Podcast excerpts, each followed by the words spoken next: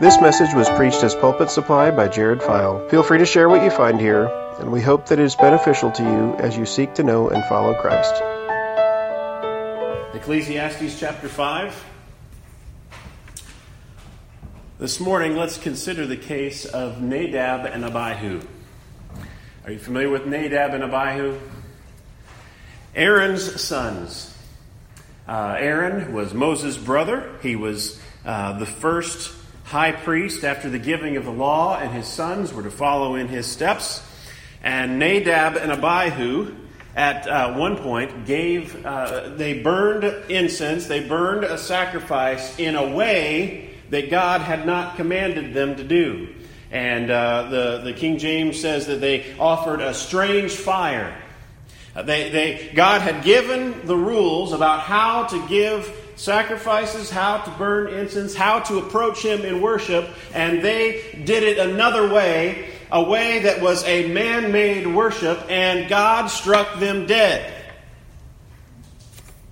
They thought they were coming to worship the one true God. They had good intentions, but they did it apart from the way that God had revealed, and God struck them dead. Then we consider the case of when they were moving the Ark of the Covenant.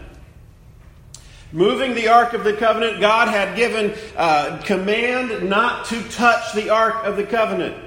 And when the Ark of the Covenant looked like it was about to fall, a priest reached out his hands to protect it from falling, thinking he was doing the right thing, and he touched it, and God struck him dead. These things are shocking to us. These things, we, they, they thought they were trying to do the right thing. They thought they were trying to worship God in a way that might be pleasing to Him, but they disobeyed the com- direct commands of God on how to worship Him, and God struck them dead. I think the Bible tells us that the things in the Old Testament, those things were written for our instruction. So we ought to know what God's character is like, so we ought to know how we're to relate to God. And those things tell us God takes it seriously how we approach Him. As the Colossians passage said, man made religion doesn't do anything to be able to, to conquer the, the lust of the flesh. Man made religion is still a problem. We come to the New Testament and uh, we see Jesus. Um, he came to the temple. He cared about worship. He cared how he was supposed to be approached. He saw that the temple was being mistreated, abused. The temple had money changers inside and they were using it like a marketplace. That's the time we see Jesus getting angry. He turns over the temple, he turns over the, the, the uh, money changers' tables. He throws them out. He, he makes a whip of cords and, and chases them out. And we see also in, uh, in Acts, uh, the, the, the early church, they, you know, they, they, um, um, there was Barnabas who had brought a gift from the proceeds of land that he had sold. He laid it at the apostles' feet, and he was praised for that. We turn right around and we see the case of Ananias and Sapphira. Ananias and Sapphira saw what Barnabas did. They thought, well, we'll do that. They sell some land and they only give a part of the proceeds. But apparently, they're saying they're giving it all because Peter tells them that they've lied to the Holy Spirit. he says, You know, the land was yours to do with what you wanted, and then you lied to the Holy Spirit. And God struck them both dead. These things are written for our instruction. They tell us that God takes seriously how he is approached. We can also see the case in um, um, 1 Timothy as uh, Paul lays out the, the, um, in the uh, qualifications for pastors and for deacons. He follows that up by saying, I'm saying these things to you so that you will know how to conduct yourselves in the house of God. God cares how we approach Him in worship. And here in Ecclesiastes, the preacher gives this same warning. Ecclesiastes chapter 5 begins Guard your steps when you go to the house of God. To draw near to listen is better than to offer the sacrifice of fools, for they do not know that they are doing evil. Be not rash with your mouth, nor let your heart be hasty to utter a word before God. For God is in heaven, and you are on earth. Therefore, let your words be few. For a dream comes with much business, and a fool's voice with many words. When you vow a vow to God, do not delay in paying it, for he has no pleasure in fools. Pay what you vow. It is better that you should not vow than that you should vow and not pay. Let not your mouth lead you into sin, and do not say before the messenger that it was a mistake. Why should God be angry at your voice and destroy the work of your hands? For when dreams increase and words grow many, there is vanity. But God is the one you must fear. Let's pray. Father, we thank you for your word. Lord, we thank you that you have revealed to us how we are to approach you. Lord, we pray that you would give us eyes to see and ears to hear. We pray that you would make us a people who are humble and contrite and who tremble at your word. Father, I pray that you would give me grace as I preach your word this morning. In Jesus' name, amen. He begins, guard your steps when you go to the house of God. I believe this, this tells us this is a passage about worship. How do we approach God? And the preacher warns us we're to guard our steps, we're to come carefully. We're not to come to God willy nilly, however we feel like it.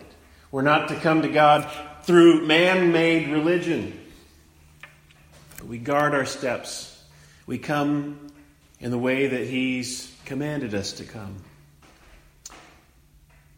He then follows up by telling us to draw near is better, to draw near to listen is better than to offer the sacrifice of fools.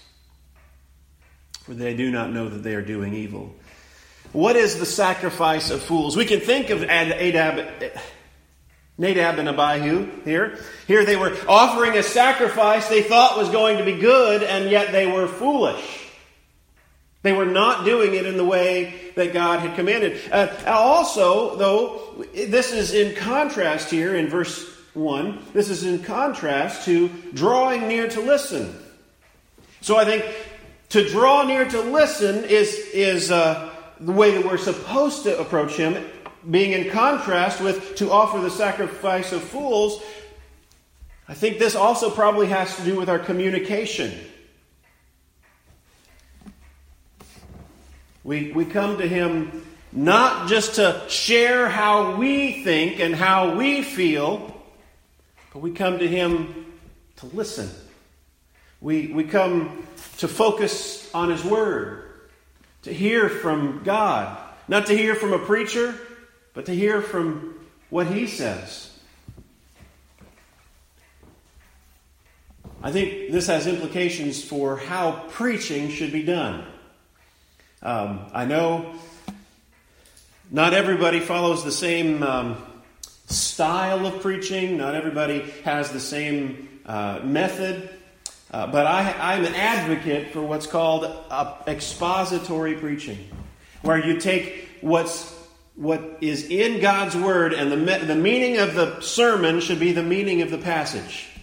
Uh, so many times it's easy in, in, a, in, a, in a topical message just for the preacher to come up with what he wants to say and then find Bible verses to support what he wants to say. I think, I don't want to be too judgmental,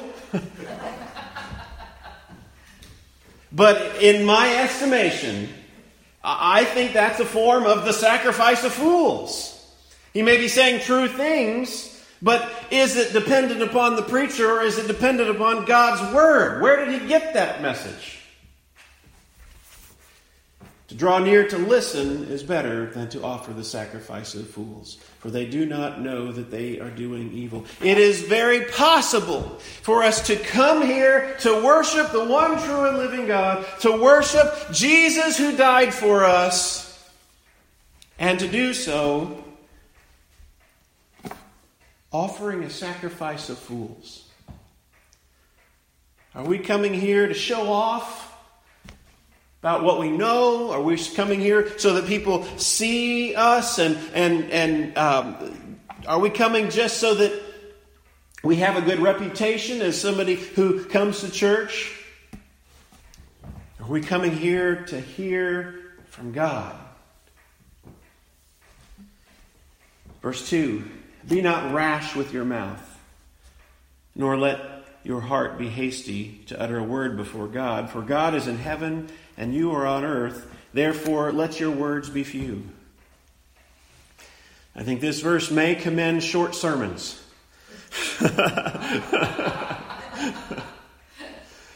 I, uh, although I think the, the, other times I've preached it, it's run a little bit on the long end, so I'll, I'll do my best. We're not to be rash with our mouths we, we are not just to, to come. I don't believe the preacher should just come and just say whatever is just laid on his heart apart from studying the scriptures, studying to see what God is saying, and then come and let go of, uh, to, to, to um, explain and, and share what the scriptures are saying. Be not rash with your mouth, nor let you, your heart be hasty to utter a word before God. In my prayer, I mentioned, let us be a people who tremble at God's word. We're not to be hasty at God's word. We're not to be hasty to utter a word before Him, but be, be, be tremble I mean, being a preacher is a dangerous calling. to stand before people week by week and say, This is what the Lord has said. If you're really a person who trembles at God's word, it, it, it ought to. It ought to be a difficult thing, and it ought to be something that tethers a preacher to the Word of God, never to to go anywhere else. For God is in heaven and you are on earth. He is great and glorious. He is big. He is sitting in the heavens, watching over everything we do, everything we say. He sees everything. He hears everything that we say. And we are here on earth, this little insignificant place in, in comparison to all of the universe. Let your words be few. I once had a compliment. Um, someone came, heard me preach for the first time. I, I think this is a, a great compliment, uh, I, although I don't want to toot my own horn. Um, he said that uh, it, it takes a lot of humility to think that God's Word has something better to say than you do. Um, preacher needs to let his words be few. God's word has immeasurably more treasures, more beauties than I could ever come up with on my own. For a dream comes with much business, and a fool's voice with many words. Here he talks about a dream, and oftentimes we think of a dream as something positive. Dream big!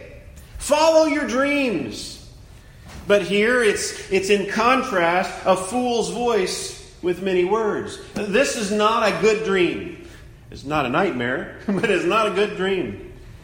A dream in the sense of it, it, it is vanity. It's, it's there, you think it's real, and then you wake up and it's gone. Um, it's a dream it's just meaningless. It's a dream that's what we can come up with on our own. And that's, it comes with much business. Now, and earlier in Ecclesiastes, he talks about it, it is a, it is a, it is a, um, uh, I can't remember the exact word, but it's a troublesome business that God has given man to, to do upon in the short days of his life. I think whenever it says it's a, it comes with much business, it's, it's emphasizing that vanity, that unhappy, that's it, that's the word, unhappy business, and a fool's voice with many words. Then he talks about our honesty. Uh, talks about taking vows. He says, When you vow a vow to God, do not delay in paying it, for he has no pleasure in fools pay what you vow. Now we look at the New Testament at the at the Sermon on the Mount uh, in this, within the same context of the passage we looked at this morning. Jesus says, "Don't make a vow. Don't make a vow on uh, on heaven. Don't make a vow uh, on anything." Just let your yes be yes and your no be no. Now, this is not in contradiction to what, um, uh, what, the, ecclesi- what it, the preacher is saying. Instead, I think they're complementary. Both of them are emphasizing the same teaching. Tell the truth. Jesus is saying, let your yes be yes and let your no be no. Don't hinge everything upon saying this vow so that the people will believe you. And the preacher here is saying, when you vow, God, vow to God, don't delay in paying it. Pay it. Pay what you vow. We need to be people of our word. Follow up. When we say we're going to do something, we do it. And I don't think that just applies to, to when we come to worship, but it also applies to how we live our lives on the outside, too. The Bible tells us let everything we do be done to glorify God. So when we give our word to someone that we're going to do something outside of the church walls, God still expects us to keep our promises, to keep our vows. We vow a vow to God, don't delay in paying it. God has no pleasure in that. He continues on and expands. It is better that you should not vow than that you should vow and not pay. This is what I think Jesus is getting at. Don't make some kind of a promise. Let your word be yes. Your, let your yes be yes. Let your no be no. Here he says it's better that you not make a vow at all than that you vow and not paid. We think of Jephthah. Jephthah, the one who, who was the judge who promised God that the next thing that comes to my house, I'm going to sacrifice it. And then his daughter comes. I bet he would like to have taken back that vow. we know how that story goes. How he sacrificed his own daughter rather than. It would have been better if he'd not made that vow. It would have been better if he'd not made that vow. Verse 6 Let your mouth not let not your mouth lead you into sin and, and do not say before the messenger that it was a mistake. Isn't that the way we sometimes try to cover up whenever we make a promise we can't keep? What was a mistake? I, I didn't mean it. I was just kidding. God's not pleased with that. That's just an excuse so oftentimes. And sometimes things happen outside of our control which is why we shouldn't make a vow. We can't control the circumstances. If we just say it was a mistake, God is not pleased with that. He says, Why should God be angry at your voice and destroy the work of your hands? God cares about what we say when we make a promise, even when we have no control over the events. He cares so much about our truthfulness, it is better not to make any vow at all. And then verse 7 For when dreams increase and words grow many, there is vanity. that God is the one you must fear. Talk is cheap. But we must fear God. Now, how do we apply this? I think the big point is God cares how we approach Him. We are not, as Colossians says, to approach Him with a man made religion. We're not to approach Him with things that we think are good, but He's not revealed those things through His Word. This could be controversial. Is it okay to innovate in, in our worship? And I think this text says no. We shouldn't innovate. I mean, the, the New Testament church, what did they focus in on worship? The New Testament church in, in Acts chapter 2, it tells us they devoted themselves to the apostles' teaching, to the breaking of bread, to prayer, and fellowship. That's what we should be focused on. The apostles' teaching, to prayer. And, and, and we in our churches so often create all kinds of new things. Again, I don't want to be too judgmental. I mean, even the Colossians passage says, Let no one pass judgment on you concerning these things, because you don't participate in these, these man made religions. But um, consider interpretive dance. What would the New Testament church say about that? I've got friends who ask, well, is there a youth minister in the New Testament? well, he gives us two offices pastor, elder, or deacon. I don't see youth minister. Now, does that mean that you can't have someone who fills one of those functions, pastor or deacon, and specializes? That we can have that discussion, but I think out of that comes the the uh, concern. We want to be biblical in the way we organize our churches because we want to be biblical in the way we approach God. You know, some denominations won't use instruments in their worship. This is what they're trying to obey. I don't want to pass judgment on that.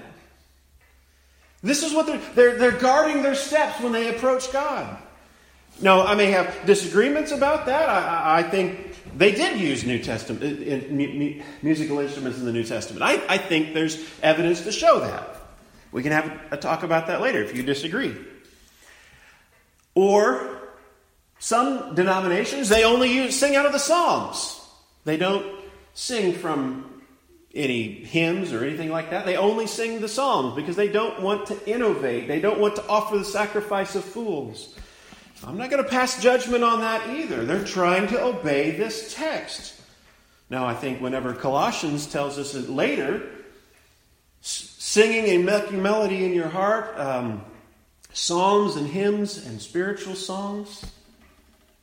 Uh, I think that's evidence that we can, but let each one be convinced in his own mind.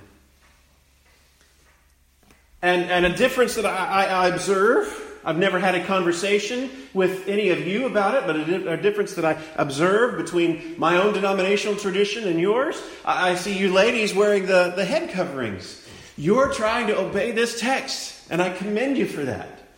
We may come to different conclusions, but it is a good thing to guard your steps when you come to the house of God. I commend that. But ultimately,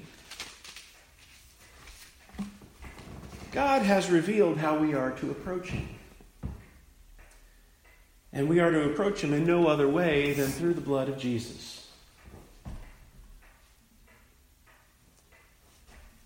John 14, 6 tells us, I am the way and the truth and the life. No man comes to the Father but by me.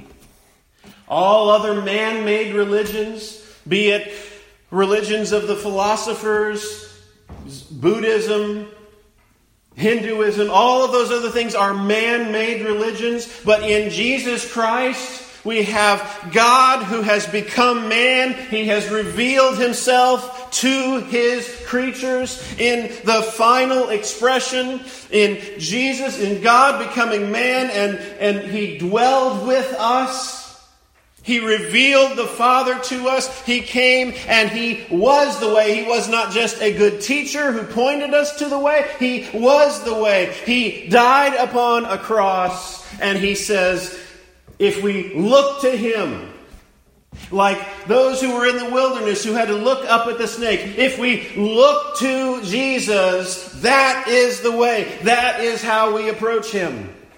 Those Old Testament teachings on, on uh, the, the sacrificial system, on, on how the God, God uh, struck dead Nadab and Abihu for approaching him in another way than that which he designed. They tell us there is no other way to God except through the way that he is revealed in Jesus Christ.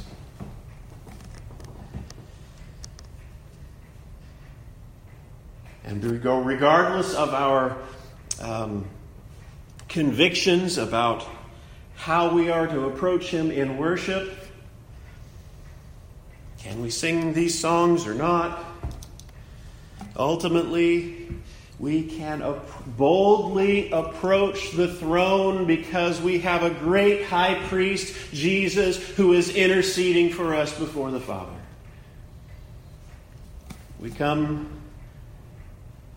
not in our own righteousness, not in our own goodness, not even on our own obedience, but upon the obedience and the righteousness and goodness of Jesus Christ.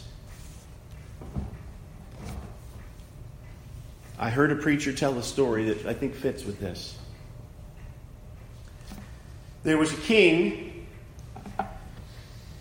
and there was a little boy who told the king he wanted to go pick some flowers for him. So the little boy went out to the field and he was picking weeds. And the, and the king looked out the window and he saw that the little boy was picking weeds. And he didn't say anything to the little boy, but he, he said to his son, Go out there. And I want you to pick the kind of flowers that you know will please me. And so the, the son went out and he, he went with the little boy and he was picking the kind of flowers that would, would please the king. And as they walked in, just at the very end, the son gives the little boy the bouquet of flowers that would please the king and said, Give this to my father.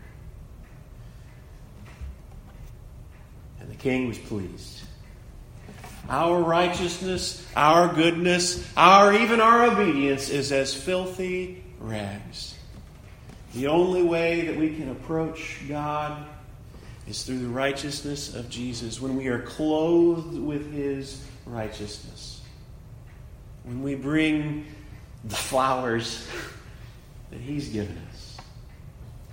We are to guard our steps when we approach God, when we come to the house of God. And above all things, that means that we come through Jesus alone.